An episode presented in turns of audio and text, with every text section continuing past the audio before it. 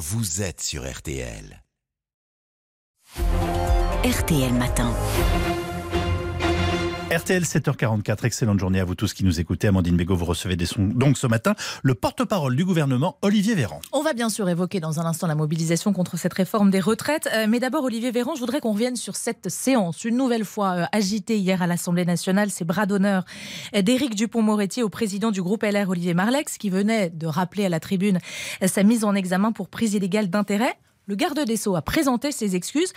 Mais franchement, est-ce que tout ça est bien digne d'un ministre? Éric Dupont-Moretti, vous le connaissez, c'est un homme entier, c'est un homme d'honneur qui se bat pour le droit euh, des victimes et qui reconnaît la liberté euh, euh, de pouvoir se défendre, et notamment la présomption d'innocence. Il explique, j'ai pas de raison de ne pas le, le croire, il explique qu'il y avait des témoins autour de lui, qu'il a fait ce geste qu'il ne faut pas faire on est d'accord, il ne faut pas faire qui plus est à l'Assemblée nationale, qui plus est quand, est, quand il l'a reconnu, il s'en est excusé, mais il ne l'a pas fait à destination d'un parlementaire, il l'a fait à destination d'un principe qui est celui qui conviendrait, qui reviendrait à ne pas respecter la présomption d'innocence et à mélanger culpabilité et présomption de culpabilité. Est-ce qu'il faut qu'il soit euh, sanctionné? Le règlement de l'Assemblée nationale, je le rappelle, ne prévoit pas de sanction pour, euh, pour les ministres, contrairement aux, parlementaires. Il faut qu'il soit sanctionné? Moi, je, je note qu'il s'est excusé, il était important qu'il le fasse deux fois, qu'il a expliqué que son geste ne ciblait pas le député, qu'il ne le fera plus, euh, et que les débats ont pu reprendre dans l'hémicycle à l'Assemblée nationale. C'est pas un peu compliqué quand on vous entend en plus depuis des semaines dénoncer euh, l'attitude de députés LFI euh, C'est embarrassant, ça tombe mal, c'est gênant, vous le reconnaissez. Il faut qu'on soit tous absolument exemplaires, c'est-à-dire qu'il faut qu'on tienne, il faut qu'on se tienne euh, et qu'on se comporte encore mieux dans le cadre d'un débat public qu'on se comporte dans le quotidien. Il faut qu'on se tienne, ça veut dire qu'il a perdu ses nerfs? Ah non, non, c'est pas. Vous connaissez aussi euh, Éric Dupont-Moretti. Enfin, vous avez une idée de, de la personne qu'il est. Quand je dis que c'est une personne entière et un homme d'honneur, c'est quelqu'un qui est très engagé dans tout ce qu'il fait, pour les autres et parfois pour lui-même. Pas question qu'il démissionne, c'est ce que demandent certains au sein de l'opposition. Il était jouti, il a continué euh, à présenter euh, le texte et à le défendre au banc, un texte important qui n'a pas été adopté, euh, mais qui vise à faire progresser la justice en matière de, de droits des femmes notamment, parce que c'est un texte qui avait vocation à empêcher quelqu'un qui a été condamné pour violence aggravée notamment des violences conjugales, de pouvoir porter l'écharpe d'un élu de la République. Euh, cette, euh, ce, geste est d'autant plus mal placé que, certes, il s'adressait, dit le ministre, pas directement au, LR, mais euh, vous êtes en train quand même d'avoir besoin des LR, on, est d'accord? Ça va ah pas ben, vous brouiller?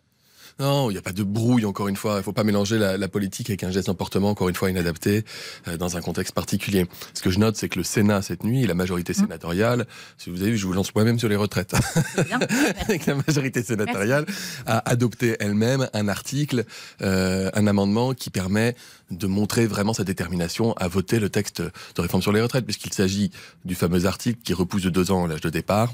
Et donc, euh, ils se sont donné les moyens de faire en sorte que le texte puisse avancer. Voilà. Mais c'est pas encore voté. Euh, non, il reste 75 euh, amendements sur les 1400. Les débats cet après-midi. Ce, qui est intéressant, c'est de voir qu'il y avait là aussi une volonté d'obstruction parlementaire de la part de l'équivalent de la NUPES sénatoriale, une obstruction manifeste. Ils ont déposé, je crois, 4000 sous-amendements. C'est l'équivalent de la NUPES?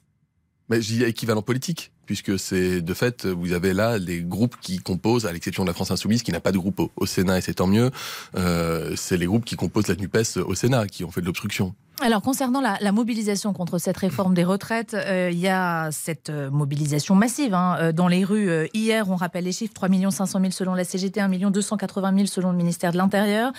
C'est plus en tout cas dans la rue que lors des journées précédentes. L'intersyndical appelle à deux nouvelles journées de mobilisation, une samedi et puis une la semaine prochaine, le jour de la commission mixte paritaire. Les leaders syndicaux demandent par ailleurs à être reçus en urgence par Emmanuel Macron. Ils vont lui envoyer une lettre dans les prochaines heures, les prochains jours.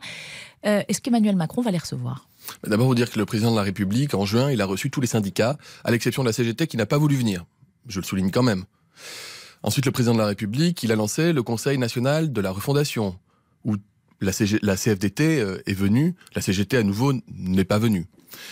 Ensuite, le président de la République, dans le respect des institutions, il a passé le ballon, si je puis dire, à la première ministre et au gouvernement, qui ont là reçu un grand nombre de fois l'ensemble des syndicats, et pour le coup, la CGT d'ailleurs est venue, et des améliorations ont été apportées au texte suite à ces rencontres, notamment en termes de pénibilité, euh, euh de droits des, mmh. des, femmes, des invalides, etc. Sauf que là, les euh, syndicats disent on n'a plus aucun contact avec qui que ce soit d'ailleurs du gouvernement, ni avec des conseillers, alors que dans d'autres euh, conflits, ça existe. Il y a un moment où il va falloir se parler, Olivier Véran. On ne peut pas sortir. je vais y venir, je vais venir. Ensuite, Donc ils vont être reçus ou pas Quand je dis que le président il a passé ensuite le ballon au gouvernement, c'est que il a attendu que le texte ne soit plus examiné à l'Assemblée et pas encore examiné au Sénat pour intervenir sur le débat des retraites, c'est-à-dire en faisant ce fameux déplacement à Rungis dont on a beaucoup parlé. Et ensuite, il respecte les institutions. Le texte est actuellement au Sénat.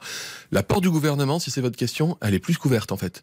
Et, et si les syndicats qui, depuis effectivement un certain nombre de semaines, ne l'ont pas franchi, décident d'en retrouver euh, la voie et l'accès pour pouvoir discuter, nous, on est dans le dialogue. Donc vous êtes prêt, vous, à recevoir l'intersyndicale dans son entièreté, vous, Olivier Véran, Bah, pas moi, c'est pas mon, non, pas mon rôle de le faire, mais le gouvernement, le- l'exécutif, Le gouvernement, de l'exécutif et Emmanuel évidemment, Macron. évidemment ouverte. Est-ce que ce pardonnez-moi, serait pas un, un signe d'apaisement Mais attendez, on est dans le respect des institutions. C'est la première ministre et le gouvernement qui sont en train de mener ce texte dans son cheminement parlementaire. Donc vous me dites ce matin que l'Élysée ne recevra pas Mais l'intersyndicale. je ne vous dis pas ça, je ne parle pas au nom de l'Élysée, je suis porte-parole du gouvernement. Je dis que c'est notre rôle que de recevoir les partenaires sociaux et qu'on est non seulement prêt à le faire, mais désireux de le faire parce qu'on veut continuer de pouvoir discuter, travailler et, et au-delà même des retraites, être, être capable de continuer à bosser sur des textes importants. Euh, parce qu'il y aura aussi un après-retraite et on veut parler du plein emploi, on veut parler du bon emploi, on veut parler de France Travail, on veut parler du télétravail. Et pour ça, on a besoin que le lien avec les syndicats, ce soit un lien qui soit fort. Donc on acte le désaccord sous les 64 ans. Mais ça fait un moment qu'on l'a acté. Mmh. On se mettra pas d'accord là-dessus. Ils organisent des manifestations, des journées de grève. On le respecte. Vous faites le dos On rond en attendant. Mais En attendant que ça passe, c'est un peu pas le l'impression dos rond, qu'on en fait. On, on bataille au Parlement actuellement pour, euh, pour trouver une majorité, comme les Français nous ont demandé de le faire, alors qu'on est en majorité relative, de chercher des accords. J'appuie sur un bouton. C'est bon. Euh, de chercher des accords pour pouvoir identifier des majorités. Olivier Véran, la, la grève a été euh, reconduite dans les raffineries depuis hier. Plus aucun camion ne sort d'aucun site. Est-ce que vous envisagez des réquisitions? Il faut bloquer les bloqueurs, disait dimanche euh, ici même sur RTL Bruno Retailleau. D'abord un concept général. Euh, moi j'ai entendu des représentants de la CGT dire on veut mettre l'économie à genoux. Hmm. Moi je leur réponds nous c'est pas l'économie qu'on veut mettre à Certains le genoux. disent, pas tous. Nous c'est pas l'économie qu'on veut mettre à genoux, c'est le chômage. Et, et comme l'em- l'emploi c'est la première des solidarités, ce qu'on veut mettre à genoux c'est aussi la pauvreté dans notre pays.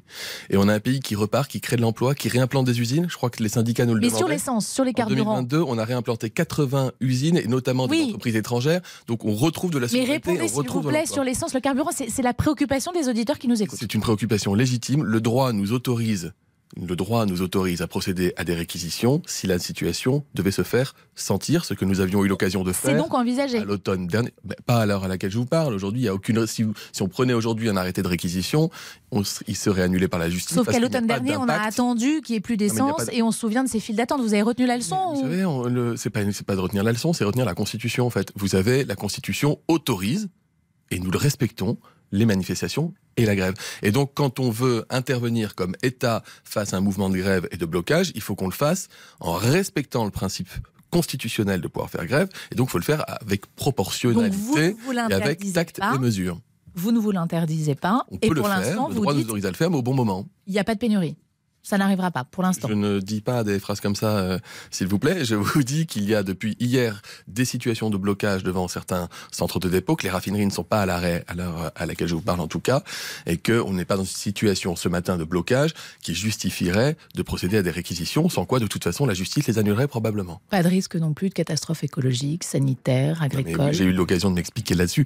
Vous avez, vous avez quand même compris, et je pense que ça c'est l'essentiel, que si la réforme des, urgen- des, des retraites euh, est fondamentale pour notre modèle social, nous on fait aussi face au quotidien, et les Français, et je peux vous dire que c'est ce dont ils me parlent, à des nécessités de réformer euh, la santé, de travailler sur le pouvoir d'achat avec des annonces importantes de la grande distribution à la demande du gouvernement, et que tout ça nécessite aussi qu'on ait une France qui ne soit pas à l'arrêt. Donc, D'un je redis, on pas, mot, il ne faut les pas que la France soit à l'arrêt. les députés Renaissance qui ne voteront pas cette réforme, ils seront exclus. Vous confirmez? De façon générale, quand un député s'inscrit dans une majorité avec des éléments de programme fondamentaux et qui fait campagne sur ce programme et qui change d'avis une fois qu'il est parlementaire, euh, c'est des situations qui peuvent conduire à des, à des exclusions de groupes majoritaires. Il y a le budget et les grandes réformes. Merci beaucoup, Olivier Véran. La porte du gouvernement est plus couverte, venez-vous de nous dire.